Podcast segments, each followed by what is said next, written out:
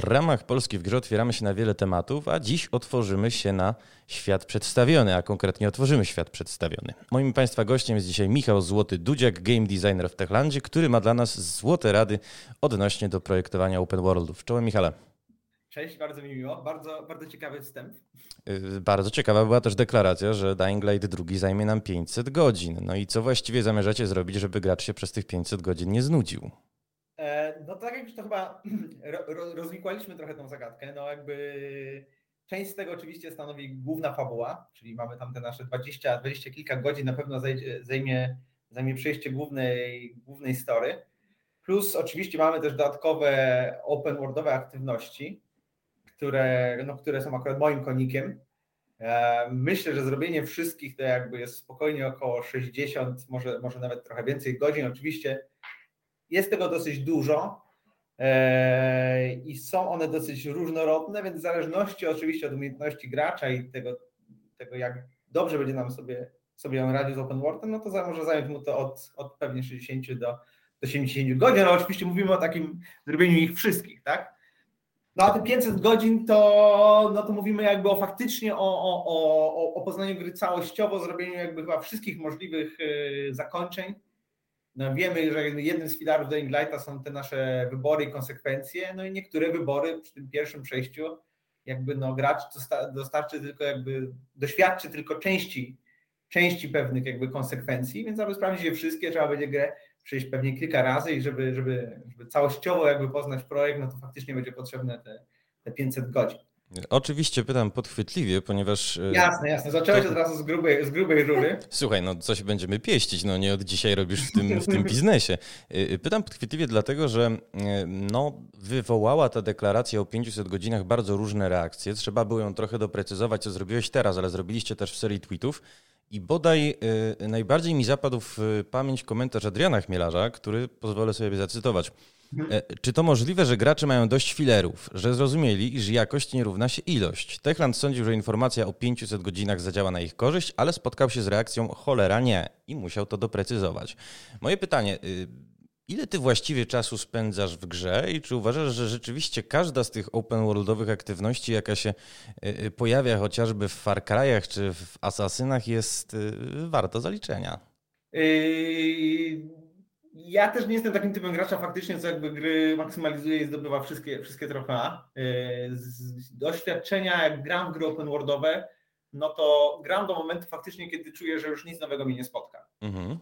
E, jeśli zaczynam czuć pewną powtarzalność i, i, i znużenie i widzieć pewien schemat, to przestaję te rzeczy robić. Dlatego, jakby odpowiadając troszkę na, te, na ten zarzut dotyczący tych 500 godzin, no to faktycznie dobrze, żeśmy to wyjaśnili, bo to chodzi o też jakby poznanie gry kilkukrotnie, jakby poznanie jakby jej całościowo, jeśli chodzi o, o to jakby wyniuchanie każdej ściany, poznanie każdego easter egga i sprawdzenie wszystkich możliwych wyborów faktycznie jakby od razu ludzie kojarzyli to z, z faktem, że próbowaliśmy y, zrobić grę, która jest jak największa, jak najdłuższa, sztucznie ją wydłużając i jakby próbując zrobić grę, która jest monotonna i powtarzalna, ale po prostu ma wiele jakby y, takich samych aktywności, ale ubranych troszkę w inne, w inne, w inne ciuszki. Dobra, to my jesteśmy na jednej stopie, słuchaj Michał, bo ja jestem dość podobnym typem gracza, ale mm. zastanawiam i w tym macie doświadczenie, no bo przecież rozwijaliście pierwszego Dying Lighta długo, długo, długo, długo, długo, bo ponad 5 lat i jeszcze chyba do tej pory w ogóle wprowadzacie nowości. Tak. E, jak wielu jest graczy, którzy w przeciwieństwie do nas faktycznie chcą zajrzeć pod każdy kamień, chcą wykonać każdą aktywność poboczną i są w tej grze w stanie spędzić rzeczywiście kilkaset godzin? Jest zaskakująco dużo tych graczy. To też jakby nie chodzi, tych graczy, którzy jakby utrzymują się przez wiele, wiele godzin, dalej grają Dying Lighta pierwszego, jest naprawdę bardzo dużo. I to nie chodzi tylko jakby o poznanie faktycznie jakby zajrzenie pod każdy kamień. To sama ta rozgrywka u nas jest, yy, pozwala właśnie na spędzenie wielu godzin, bo Dying Light pierwszy, a i również Dying Light drugi, nawet, nawet bardziej, jest grą taką sandboxową, tak? I, i to każde doświadczenie plus jeszcze ten element, że możesz mieć koopa, więc ta rozgrywka może być, może być inna, pozwala ci kreatywnie jakby spędzać sobie czas w grze yy, poprzez wyrażanie się i przez używanie jakby różnych narzędzi, tworzenie czasem jakby nawet yy, nowych sytuacji w grze, które nie do końca są przez nas skryptowane i nie do końca są taką aktywnością wędrorodową, czy tam questem przygotowanym jakby przez, przez game developerów, tylko same systemy, które są w grze, przeciwnicy, ta swoboda poruszania się po świecie pozwala ci spędzać naprawdę wiele, wiele godzin, które jakby, gdzie sam trochę sobie tworzysz swój gameplay i sam trochę stworzysz sobie scenariusze, tak? Więc ci gracze naprawdę, którzy długo siedzą w Englajcie, oni siedzą, mamy naprawdę graczy na Steamie, którzy pokazują nam dane, że siedzą po, po, po tysiące godzin i nawet już jakby tą grę już powinni znać i mieć e, ją już jakby obcykaną faktycznie w całości, tam nie ma kamienia, którego faktycznie nie znają, ale oni dalej potrafią sobie znaleźć tą fan z tej rozgrywki, ponieważ ten, ta sandboxowość, ten element właśnie możliwości swobodnego wyrażania, ciągłe nowej zabawy, nowych kombinacji, tak, które jakby pozwalają ci nowy sposób poruszać się po świecie, walczyć z przeciwnikami, yy, daje im te dodatkowe godziny. No dobra, powiedziałeś w ogóle o bardzo ciekawej kwestii, to znaczy mm. o systemie poruszania się i rzeczywiście jak tak patrzę retrospektywnie, to Dying Light, ale przede wszystkim w sumie Spider-Man od Insomniac, to były takie tytuły, które ja czasem odpalałem nawet nie po to, żeby zrobić coś konkretnego, tylko dlatego, że ten system poruszania się był na tyle przyjemny, że po prostu dobrze było przez chwilę po, poeksplorować czy Haran, czy, yy, czy Manhattan, ale nie o tym. Yy, ale to jakby fajnie, że o tym wspomniałeś, bo nie wiedziałem, czy sam będę mógł trochę staram się nie odnosić też do innych gier, bo, bo, bo to zawsze jest trudne takie. W takiej pozycji designera oczywiście zawsze musimy wymyślać coś nowego, ale faktycznie Spider-Man czy Dying Light są świetnymi przykładami gier open worldowych, których jak na szczęście właśnie jako game designer pracujący przy Dying Lightie drugim, no miałem to szczęście, że to jest też taki grze, gdzie ten gdzie to poruszanie się, przechodzenie z punktu A do B nie jest jakby koniecznością, nie jest jakimś żmudnym zajęciem. Tylko to samo w sobie jest grom, gdzie, która daje przyjemność graczowi właśnie z przemieszczania się. Czasem można się nawet zatracić, tak samo w Spider-Manie, jak i w Dying i po prostu nagle łapać się na tym, że przemierzasz sobie tą mapę, przemierzasz sobie ten świat i te rzeczy, które się tam dzieją, dzieją się przy okazji, tak? Ty właściwie czasem nie masz celu, tylko nagle po prostu zatracasz się w tym, zaczynasz się bawić w ten parkour, zaczynasz się bawić w to, jak się właśnie poruszasz jako Spider-Man, zaczynasz się wczuwać tą postać i, I nagle okazuje się, bez właśnie potrzeby przygotowania jakichś e, niepotrzebnych nawet wypychaczy, to możesz spędzać wiele godzin w grze i cały czas czerpać z tego radość, co nie? Yy, najświętsza prawda, natomiast mówisz, że nie lubisz się odnosić do innych gier, a ja od razu ci tutaj, yy, no niestety złośliwie muszę dwie zaserwować. To znaczy, yy, zastanawiałem się przed tą rozmową, jak taki otwarty świat zaprojektować. Znaczy, na przykład dobrym pomysłem jest stworzenie takiej lokacji startowej, która jeszcze tak do końca nam go nie otwiera, stanowi yy, jakąś taką przestrzeń tutorialową. No i tutaj mi od razu przyszedł do głowy Biały Sad z Wiedźmina III, czy The Great Plateau, w Breath of the Wild. To znaczy, czy mhm. w Dying Light'cie drugim też będzie taka lokacja, w której będę mógł no po prostu jako Aiden poznać powiedzmy zręby mechanizmów, jakie rządzą The City, czy może od razu gracza puszczacie samopas i, i, i będzie wiedział, co ze sobą zrobić? Tak, tak. Jakby na, na pewno jest jest taka przestrzeń w najlecie pierwszym, jakby mamy podzieloną naszą grę na, na, na, na dwa regiony i, i, faktycznie ten pierwszy region jest takim miejscem, gdzie, gdzie masz się trochę nauczyć zasad tego świata. Jakby te dwie gry, które podałeś, to są przykłady całkiem niezłych gier open worldowych. Które całkiem niezłych, niektórzy by powiedzieli, że wybitnych. Sposób? Mhm. Więc, e, bo to jest taki bardzo trudny element, który nam cały czas towarzyszył i, i, i, i myślę, że jest jakby problemem dla wielu innych gier teraz na rynku open worldowych, ten taki konflikt w tym, gdzie, gdzie chcesz grać, da, grać Dashowi dużą swobodę, pozwolić mu na tą systemowość, właśnie na, na tą swobodę w wyrażaniu z siebie, używaniu różnych mechanik, łączeniu wielu, wielu skomplikowanych systemów, ale z drugiej strony czytelność tego świata i, i, i czytelność tej gry, właśnie wiedza gracza o tym, jak te systemy działają, jak, jak używać pewnych narzędzi w grze, e, powoduje, że czasem trzeba go trochę prowadzić za rękę. I, i mamy czasem taki konflikt tych grach open gdzie nagle z jednej strony ktoś przesada w jedną stronę i czuje, że ten open worldowy świat jest mocno skryptowany i ta twoja rozgrywka wcale nie pozwala ci na tak wiele. Czyli musisz wykonywać pewne misje, a jeszcze te misje musisz wykonywać w sposób taki, jak deweloper to przepowiedział, przewidział, przepraszam. I, I przez to czujesz, że masz jakby ograniczoną swobodę i właściwie bierzesz udział w grze liniowej w otwartym świecie. Co nie? Z drugiej strony są mhm. gry open worldowe, które mają wiele bardzo ciekawych systemów, dużo mechanik, ale są to na tyle skomplikowane i te systemy właściwie nie są przekazane graczowi, że wielu z nich nie doświadcza głębi tego, tego świata. I wychodzą, zostają właśnie rzuceni tak do tego świata i trochę mają wrażenie, że ta gra jest płytka, nie do końca jakby rozumieją systemy, w których nie działają i, i ten ich experience nie jest taki, jak deweloper sobie oczekiwał. Potem się dziwi przecież, ja stworzyłem dzieło życia, gdzie wszystkie systemy powodują, że ta gra ma nieskończony jakby gameplay, a okazuje się, że gracze tego w ogóle nie widzą. Okej, okay, okej, okay, ale y, niekiedy chyba dobrze jest zostawić jakieś systemy, które no, no, może nawet nie do końca są wyłożone. Ja do tej pory pamiętam w Zeldzie, jaką mi ogromną radość w ogóle sprawiła interakcja z fizyką, jak ja na przykład odkrywałem, Oczywiście. jak się ogień przynosi. Jasne, ale właśnie element zaskoczenia musi później być, co nie? I to właśnie jest ten, ten konflikt taki mówiący, jak dużo chcesz komuś powiedzieć, jak dużo chcesz mu pokierować tym jego gameplayem, że on doświadczył tego wszystkiego, a jak chcesz wiele zostawić jemu samemu do odkrycia, tak? E, żeby właśnie mógł doświadczyć sobie trochę tych niespodzianek, żeby gracz poczuć się mądry, znając systemy i to, jak świat działa, łącząc sobie to w jakiś własny scenariusz, sprawdzając grę i nagle gra mu odpowiada i, i okazuje się, że, że, te, że to było jakby przewidziane i działa. Więc y, trochę wracając jakby do, do twojego pytania i, i, i, i, próbując udzielić jakby konkretnej odpowiedzi, to tak, u nas jest ten jakby pierwszy, pierwszy obszar jest przewidziany właśnie po to, żebyśmy y, mieli pewność, że gracz zna działania tych naszych jakby systemów, a tych systemów jest u nas sporo. U nas jest y, ten dualizm dnia i nocy, on działa na pewnych zasadach, tak? Są też systemy w świecie, systemy hałasu, które jakby powodują pewne reakcje, są różne frakcje w świecie, które mają różne ze sobą relacje. E, gracz ma też bardzo dużo możliwości jako, jako, jako on, ma dużo narzędzi, ma dużo skilli, ma dużą swobodę w poruszaniu się, więc chcemy na początku go trochę spo, spokojnie wprowadzić w, w te mechaniki, nauczyć ich, tego, żeby wiedział, jak ten świat działa, a później właśnie pozwolić mu na taką większą swobodę, że już mając tą pewność, że, że, że wiesz, jak z tą grą obcować, mhm. teraz możesz sobie pokombinować i posprawdzać troszkę właśnie, czy pewne relacje między tymi narzędziami, systemami yy, zadziałają i może cię zaskoczą, albo dzięki temu będziesz mógł yy, znaleźć jakieś rozwiązanie, które wydawało się, że nikt tego wcześniej nie przewidział, a, a, a ty na to wpadłeś.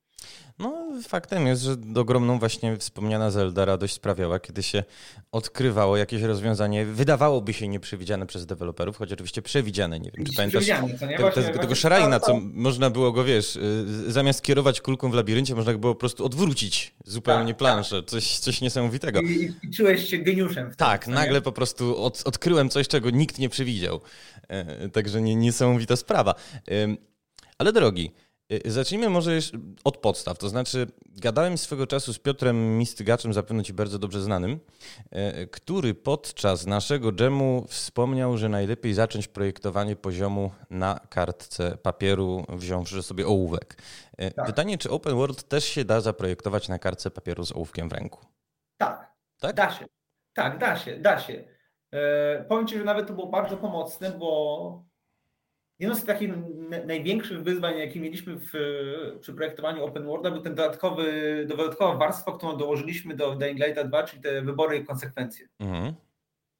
Yy, no, mi bardzo zależało na tym, żeby te, te wybory i konsekwencje nie były tylko takimi oczywistymi wyborami, gdzie, gdzie możesz poprowadzić troszkę inaczej ścieżkę narracyjną, usłyszeć inne dialogi i, i zobaczyć pewne jakby konsekwencje yy, fabularne w grze ale żeby one faktycznie miały wpływ na, na gameplay, wpisywały się jakoś w system, system tego naszego open worlda. Mhm.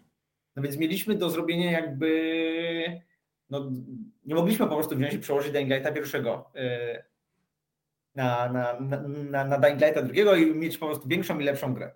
Więc musieliśmy wymyślić coś nowego i, i właściwie tak na to pracowaliśmy. To pracowaliśmy na początku, jeszcze gra była, my tam też opracowaliśmy nowe narzędzie, więc jeszcze tej gry niewiele było, więc to, co robiliśmy, to właściwie tworzyliśmy grę open worldową, systemy open worldowe tych, tych, tych, naszych zmian w świecie, tych, jak te frakcje żyją, jak, można, jak to miasto może wyglądać, jak można je przyjmować. Na zasadach planszówki. Mieliśmy -hmm. jakby wydrukowaną taką mapę, która była no, bardzo, bardzo jakby uproszczoną mapą i, i stworzyliśmy właściwie grę planszową. Czyli no, stworzyliśmy grę teraz open worldową, która miała swoją na początku wersję planszową. Graliśmy sobie tą planszówkę, żeby sprawdzić, czy da się w to grać, czy, czy ma to sens, czy, czy ten lub jest odpowiedni, czy, czy te zmiany są jakby wartościowe. I dopiero jak na ta plaszówka nam zadziałała, czyli właściwie gra na, na, na płaskim, na kartce papieru, dopiero wiedzieliśmy, że to jest system, który trzeba będzie jakby przenieść do gry i to jest jakby odpowiedni, e, no, odpowiednia podstawa do tego, żeby zacząć na tym pracować już na mapie. W takim razie mam nadzieję, że słuchają nas ludzie z Awaken Realms, którzy być może będą chcieli na przykład kupić licencję na planszówkowego, planszówkowego Dying Lighta, ale ciekawe, że ty mówisz, wiesz co, bo ja sobie hmm. właśnie wyobrażałem waszą grę, jeszcze nie miałem okazji zagrać, mam nadzieję dzisiaj odpalić, mówiąc szczerze, e, jako właśnie taką mapę, której poszczególne segmenty mogą się zmieniać zależnie od tego, która tam frakcja przejmie kontrolę, zależnie od tego, jakie podejmiemy mhm. fabularne decyzje, no bo nie wiem, da się jeden region osuszyć, a nie trzeba go osuszać, więc e, tak naprawdę interesowało mnie, czy te wszystkie moduły po prostu będą ze sobą współgrać, czy nie będzie widać szwów w jakimś momencie. Będą. Będą ze sobą współgrać. Zapo- to zapowiada projekt. Opowiadając krótko i pewnie będą. Eee, znaczy, no, tak, tak jak mówię, no właśnie, właśnie, właśnie po to najpierw na tym pracowaliśmy, tak? Jakby, no to było dla mnie takie wyzwanie, ale też mój taki cel, żeby, żebyś, żebyś ty przez te wybory, żeby to faktycznie te wybory, ten, ten, ten filar był też odczuwalny w tym, jak grasz. Żeby to nie była tylko po prostu taka, taka wydmuszka, malowanie świata po prostu na różne kolory, ale żebyś też poczuł, że to faktycznie wpływa na, na, na, na gameplay, tak? Że, że, ten świat zaczyna zachować się inaczej, ale ty jako gracz też stawałeś przed trudnymi wyborami i dzięki temu, że wsparłeś jakby jedną frakcję, no, będzie zupełnie inaczej ci się walczyć z przeciwnikami, będziesz yy, miał inne narzędzie do biegania jakby w nocy, używania jakby nowych, nowych, nowych helperów, które w świecie mogą się pojawić. Mhm. E, bardzo chciałem, żeby ten, ten, ten, nasz, ten nasz, to nasze miasto, no my tak na to patrzyliśmy, co nie, tworząc tą, tą planszówkę, że na, to nasze miasto było też trochę takim graczem, że jakby takim osobnym drzewkiem skilli, które podejmując pewne wybory w, w fabule, ale też jakby w systemach, y, rozwijasz. Mhm. I, I, jest to, ten miasto jest twoim takim narzędziem troszkę, którym ty też możesz się bawić. Miasto jest graczem, ładny było, slogan nie, nie było tego trochę w innych grach open worldowych. Myślę, że na taką skalę było mi, ja pracowałem, było też ciężko odnieść się do jakiejś referencji i sprawdzenia tego na własnym dyskurze, więc no to na pewno było dużym wyzwaniem, ale no myślę, myślę, że, że, że, że podołaliśmy.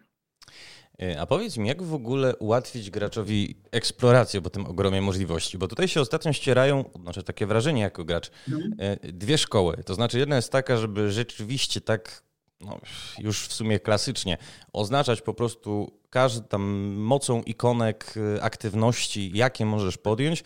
Druga z kolei no, opiera się na takiej wolności eksploracji, na tym, że ja coś widzę odległego, mogę iść w tę stronę, i, bo, bo widzę, że jest jakieś interesujące zjawisko, natomiast co to do końca jest, nie wiem. No, mnie właśnie pod tym względem ujęło mm, wspomniane już dzisiaj wielokrotnie Breath of the Wild, że tak. Y, rzeczywiście no, mam niby tę ikonę, ale, ale przede wszystkim ja coś widzę, idę tam i przeżywam jakąś przygodę. Bardzo często jest E, okupione w ogóle wejście do jakiegoś szrajna, nie wiem, zagadką samą w sobie. Mhm. E, w Ghost of Tsushima przecież nie tak dawno mieliśmy ten e, słynny Guiding wiatr, a z kolei w, to też odległe skojarzenie, ale twórcy moda roku, czyli Gothic 2 Kronik Myrtany, w ogóle mhm. zrezygnowali ze znaczników na mapie, żeby zbliżyć doświadczenie no, do oldschoolowych, kilkunastoletnich gotików. Jak będzie u was?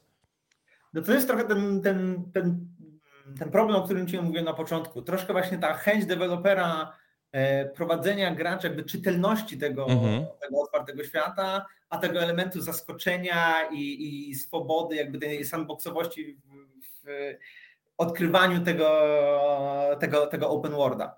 Więc u nas y, na pewno musieliśmy zdecydować się na jakąś hybrydę, bo te środowiska, które, te gry, które przedstawiłeś, y, na przykład Zelda czy, czy Gothic, to są troszkę jakby inne środowiska. Mierzyliśmy się z tym. Bardzo chcieliśmy graczowi jakby pozostawić tą swobodę eksploracji, tak? Ten, ten element zaskoczenia, że, że idziesz gdzieś, nagle to się okazuje nowym miejscem, e, w którym jest coś do zrobienia.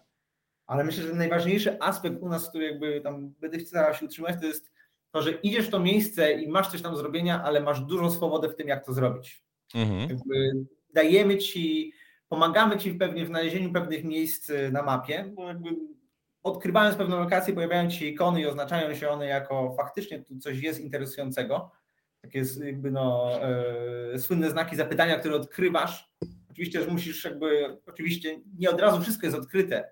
To się odkrywa, odkrywa wraz z tym, jak poruszasz się przez miasto lub używasz różnych narzędzi w postaci na przykład e, lornetki, zaczynasz kojarzyć, że pewne budynki, pewne lokacje są, mogą mieć coś sobie interesującego zwiedzasz to miasto i one rzeczywiście okazuje się, że mają jakąś tam aktywność, ale jak mówię, no najważniejszy jest dla mnie ten efekt, tej, ten element tego swobody jakby w rozwiązywaniu tych y, aktywności, tak? A daj mi przykład takiej swobody, bo myślę, że to może być dla słuchaczy bardzo interesujące. Yy, no właściwie masz, y, zostawiamy ci, mamy na przykład u nas dark place'y, które są zainfekowane przez infektedów, tak? I generalnie mówimy ci, że zasady świata polegają na tym, że dzień jest dla ludzi, noc jest dla infektedów. E, że w nocy infektedzi wychodzą z tych pomieszczeń i będą pewnie one łatwiejsze do zlutowania. Ale nic nie stoi na przeszkodzie, żebyś nie spróbował wejść tam w ciągu dnia. Nie mówimy ci, stoi tam jakiś twardy gate. Jeśli masz odpowiednie narzędzie, jeśli jesteś odpowiednio wyskilowany i czujesz, że, że chcesz przejść taką przygodę, możesz to zrobić, tak? Możesz wejść do takiego pomieszczenia, możesz spróbować robić to przy użyciu stealtha, stać się pozostać niezauważonym, zabijać przeciwników y, po cichu, ale jeśli chcesz wbić tam w czwórkę w koopie i użyć jakby wszelkich narzędzi robiących y, ogień, hałas y, i, i, i po prostu niezłą rozróbę, masz swobodę do takiego podejścia, tak? Nasze miasto też jest jakby nasza, nasza cała mapa jest bardzo wertykalna, tak? Jakby do wszystkich aktywności możesz podchodzić z każdej strony właściwie. Gracz jest bardzo mobilny, ma, ma wiele możliwości parkurowych, więc możesz podchodzić od, od, od dołu, tak? Jeśli masz jakiś obóz bandytów, możesz starać się pochodzić stepowo, możesz spróbować atakować ich od góry, jakby możesz używać do tego, masz pełne spektrum jakby różnych broni zasięgowych, niezasięgowych możesz atakować sam w koopie, możesz robić to w ciągu dnia i w ciągu nocy. Niektóre aktywności będą miały inny wydźwięk i inny gameplay, kiedy podejdziesz tam w ciągu dnia, a kiedy podejdziesz tam w ciągu nocy, będziesz miał nowe możliwości, których jakby możesz używać w trakcie. To ja się jeszcze chciałem dopytać o tych infektedów, czy to w ogóle humanitarne, bo ja pamiętam taką wypowiedź e, Piotra Szymanka, który wyjaśnił ich genezę i mówił, cytuję, większość ludzi przemieniło się w żądne krwi potwory, nie myślcie jednak o nich jak o zombie, to półżywi, cierpiący ludzie, którzy atakują wszystko, co żywe w wyniku bólu i gniewu, jakich doświadczają. No ja nie mam pojęcia po prostu, czy będę miał serce, żeby do tych w ogóle infektedów y, naparzać tak jak mówiłem, masz pełną swobodę, tak? No jakby jednym z rozwiązań, nie musisz, nie musisz wszystkich jakby tam y, próbować wyczyścić miasto z każdej żywej duszy. Masz prawo zrobić to jakby w sposób bardziej humanitarny. To jakby zależy od gracza, tak? Stąd ten podtytuł, ten Stay Human, tak? To nie jest tylko takie e, jednoznaczne, mówiące gracz jest zainfikowany i spróbuj się nie zarazić, ale masz ten element taki Stay Human, czyli no pozostańmy ludźmi y, w naprawdę trudnych czasach. Rozumiem, bardzo. Ciebie, jako mhm. gracza zależy jak poprowadzisz fabułę, ale oczywiście też ważne jest właśnie dla mnie to, żebyś mógł to twoje podejście odzwierciedlić w też swoim gameplayu. Tutaj nie stawiamy właśnie przed graczem jakby żadnych twardych, staramy się nie stawiać przed graczem żadnych jakichś twardych, e, skryptowanych akcji, a raczej staramy się stawiać właśnie na dużą swobodę w, w rozwiązywaniu problemów. Czyli można nie zabijać e, żywych trupów, przepraszam, cierpiących ludzi. E, tak. Drogi, ja cię jeszcze ciebie chciałem zapytać, ile wyście skorzystali właściwie na pierwszym Dying Light'cie. To znaczy, jakiś czas temu e, Ubisoft się mierzył z takim niebezpodstawnym zresztą oskarżeniem, no, że mapy e, czwartej odsłony Far Cry i Primala są no, do siebie podobne, są podobnie uformowane, to jest ta sama bryła, tak samo rozłożone rzeki i jeziora. Zastanawiam się, czy przy projektowaniu open worldów to jest mm, no, praktyka, która powiedzmy jest normalna i czy wyście w ogóle coś tam z Haran podebrali pod kątem The City? E, nie, nie, nie. Odebraliśmy tylko doświadczenia, jeśli chodzi o, o to, co graczom sprawia przyjemność, co jest jakby najlepszym elementem parkurowym, ale mieliśmy tutaj zupełnie inne podejście, tak? No jakby mieliśmy po pierwsze podejście do open worlda, że robimy go dużo głębszym i właśnie intensywniejszym, tak? Nawet nam chodziło o to, żebyśmy zrobili coś, e, miejmy jak największą mapę, tak? Nam chodziło o to, że chcielibyśmy, żeby ta rozgrywka była bardziej intensywna, żeby ta, ta mapa open worldowa była, była dla gracza ciekawsza, żeby on miał większą swobodę w tym parkurze, którego jakby też całkowicie prze, przerobiliśmy. Więc tak naprawdę branie czegoś jedno do jednego z Dying Lighta nie miałoby sensu, bo, mm -hmm. bo mieliśmy zupełnie nowe podejście jakby do tego, jak chcieliśmy tą grę rozwinąć. Yy, tak jak mówię, z doświadczenia, które mamy, po prostu braliśmy bardziej doświadczenia z jedynki, nie braliśmy jakby żadnych gotowych rzeczy, bo, bo, bo tak wiele się zmieniło, tak wiele rozwinęliśmy, że, że to właściwie no, mijałoby się z celem.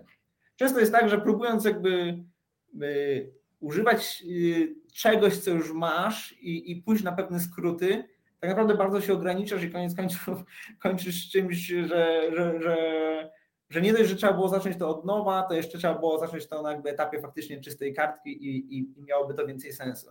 Mm, w sensie Ubisoft no, mocuje nomen omen co odsłonę zresztą, jeżeli chodzi o e, Far Cry'a.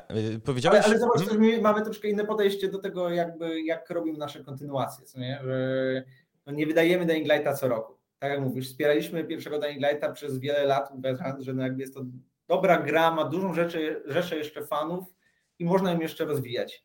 Przy Dying Lightie drugim powiedzieliśmy sobie, ok, nie robimy, nie obracamy mapy z lewej do prawej, tak? Tylko, tylko dokładamy tam nowe rzeczy, a te rzeczy, które nam jakby siedziały, wiedzieliśmy, że są dobre, chcemy rozwinąć w taki sposób, że, no, że to nie będzie po prostu tylko dodanie kilku nowych ruchów, ale będzie to jakby zmodyfikowanie, postawienie tego, co dobre, ale dodanie rzeczywiście całkowicie nowej warstwy, zarówno do parkura, do kombatu, do, do, do wątku fabularnego i, no i plus dodanie jeszcze tej nowej warstwy choice consequences.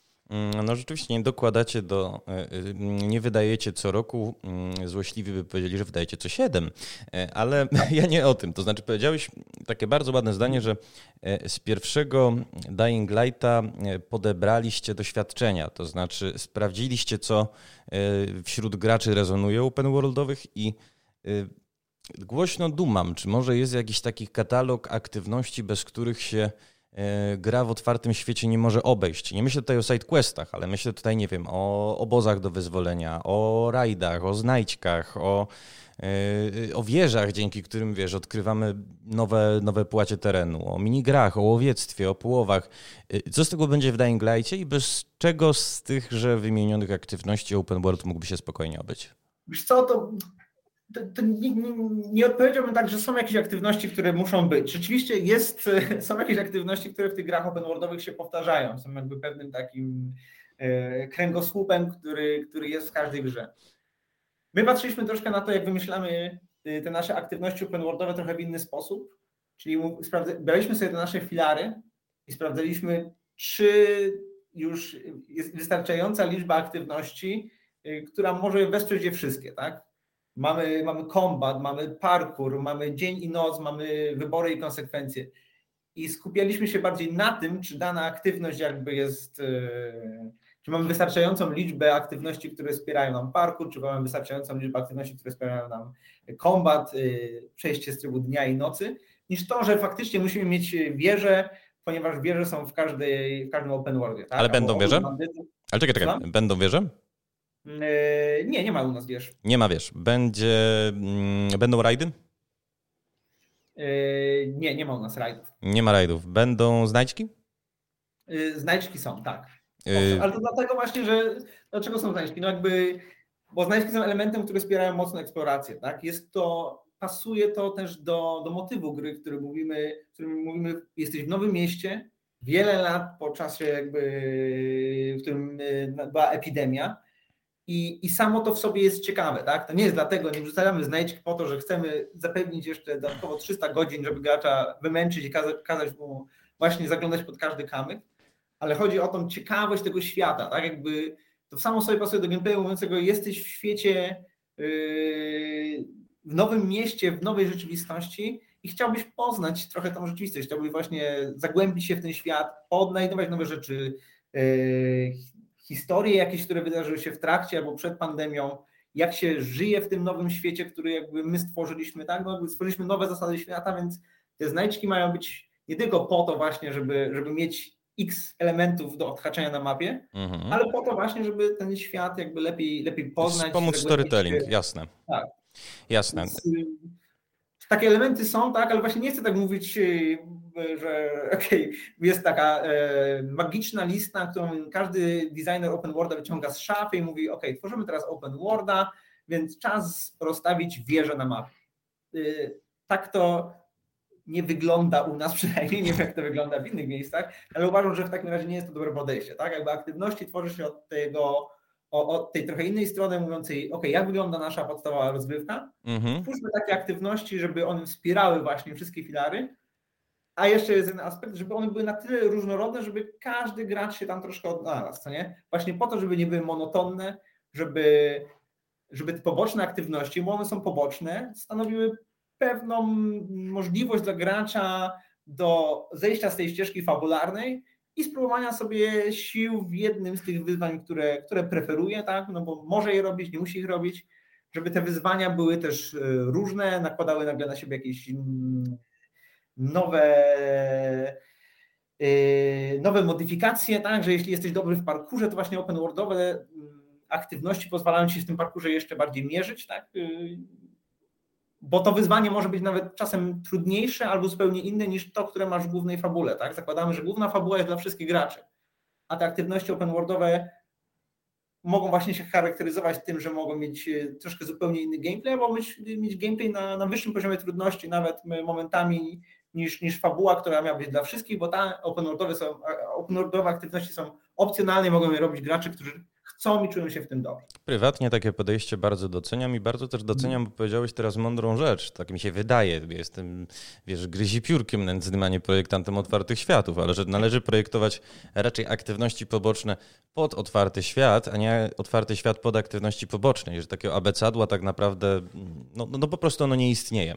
Ale wspomniałeś y, o tych teraz graczach, którzy będą rzeczywiście chcieli The City poznać bardzo gruntownie, którzy nie tylko mhm. zaliczą tę 25-godzinną fabułę, ale którzy będą chcieli też zmierzyć się z wyzwaniami pobocznymi, no i podejrzewam, że będą też chcieli swoją przygodę kontynuować również po zakończeniu wątku głównego. Co dla nich właściwie przyszykowaliście, bo tak przygotowując się do tej rozmowy myślałem o tym, jak zrobić w singlowej grze dobry dobry endgame, tak mi przyszedł do głowy mm, Red Dead Redemption, w którym no, podmienia się protagonistę, nagle się trochę dialogi zmieniają, wpisy w dzienniku, no to jest jakiś taki element zajmujący e, i potencjalnie ciekawy. Jakie wy właściwie niespodzianki szykujecie dla gracza, który będzie chciał no, zbliżyć się chociaż do tych 300 godzin? Czyli no, na pewno nas dużym atutem jest to, co powiedziałem na początku, tak? Ten, ten świat Yy, może wyglądać zupełnie inaczej za każdym razem, jak grę odpalisz i pójdziesz troszkę inną stronę. Okej, okay, ale jak już karty są rozdane, wiesz, zakończenie wyświetlone, yy, dzielnicy, dzielnica jedna przyjęta przez te frakcje, druga przez te frakcje, a trzecia przez te frakcje, no to co? No to tak, odpalasz w takim razie, to, yy, masz szansę teraz pobawić się trochę w tym świecie, który, który zmieniłeś. Masz szansę pobawić się w, w koopie, to jest jakby po pierwsze, yy, ale są też E, endgame'owe aktywności, które pozwalają ci jakby trudniejsze oczywiście trochę, mhm. które pojawiają się w tym świecie, ale pozwalające ci jakby zdobywać nowe, lepsze nagrody. E, troszkę stawiające jakby wyższy challenge przed graczem. Te aktywności mogą być troszkę różne w zależności od tego, jakie tam decyzje, decyzje podjąłeś. Mhm. No i, i dodatkowym jeszcze aspektem jest to, że jakby ten świat, który zmienił się, mocno po Twoich jakby wyborach, jest teraz zupełnie nowym placem zabaw, tak? Jakby teraz masz e, okazję sprawdzić, jak te Twoje, jak te twoje mm, wybory wpłynęły na ten świat i jakie sytuacje tam się teraz tworzą. Powiem Ci, że jakby z mojego teraz doświadczenia, które mamy w tym momencie, jakby fajne jest to, że no, ja pracuję na tej, nad tą grą od samego początku, więc e, no, całkiem nieźle ją znam. Powiem Ci, że już trochę godzin mam, mam wygranych, więcej niż 500. Nie? O to dlaczego nie ma na Twitterze, przepraszam, newsa, że można grać więcej niż 500 godzin? To jakieś można, niedopatrzenie. Może, może tak, mógłbym, mógłbym napisać jako ten gracz oburzony, ale zaraz. 500, 500 to mało, tak? Zobaczcie, 500 plus. Tak, wejdźcie na mojego Steama, zobaczcie ile godzin w gra. Ale fajne jest to, że, że, że właśnie my jakby testując teraz sobie e, Endgame'a, sprawdzając różne stany tego, tego świata, ja jako designer tych, tych, tego open world i tych systemów jestem ciągle zaskakiwany tym, co się dzieje w tym świecie, jakie sytuacje tam się jeszcze tworzą. Bo jakby właśnie ta systemowość i ten, ta, ta specyfika Dying Lighta, ten, ta duża swoboda w tym, jak walczysz, jak się poruszasz, y, no zapewniają naprawdę bardzo dużo godzin jeszcze dodatkowej rozrywki po. No ja ci powiem, że do znudzenia ten przykład przywołuję, ale do tej pory pamiętam, jak ogromne na mnie zrobiło wrażenie w Far Cry'u trzecim, jak swego czasu leciałem na lotni i nagle, wiesz, przelatuje tam jakiś region, który zupełnie nie jest istotny dla, dla zadania, do którego zmierzam. I nagle widzę, jak jakiś drapieżnik się rzuca na roślinożerce, zawracam w ogóle zaciekawiony, no bo wiesz, mnie tam nie ma, to jest kilka mm. czy kilkanaście metrów nad ziemią. I jeszcze widzę, jak podjeżdża jakiś oddział tam który zaczyna strzelać do tego drapieżnika. I to była taka mała historia, która się rozgrywa zupełnie pode mną przez systemy, jakie w tej grze działają. Coś tak, naprawdę to, niesamowitego. To jest właśnie to, to, o czym mówię. To jest ta ciekawość właśnie, że to wyobraź to jeszcze dołóż do tego warstwę taką, że że ty byłeś trochę yy,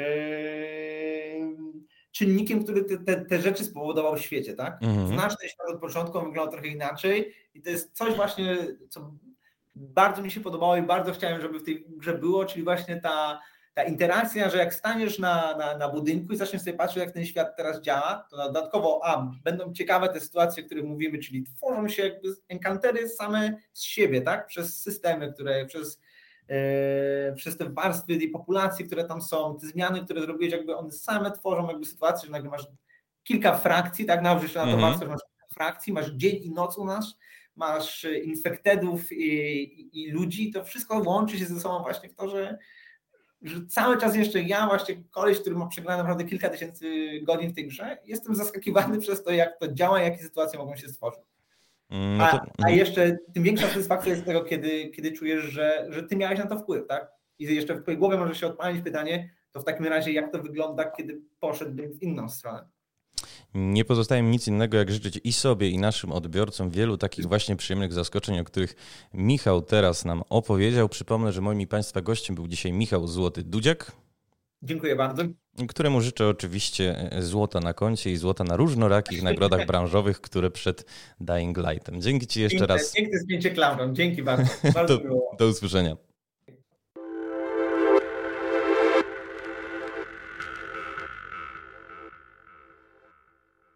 Podcastu wysłuchaliście dzięki wsparciu State of Poland, totalizatora sportowego i KGHM Polska Mieć SA.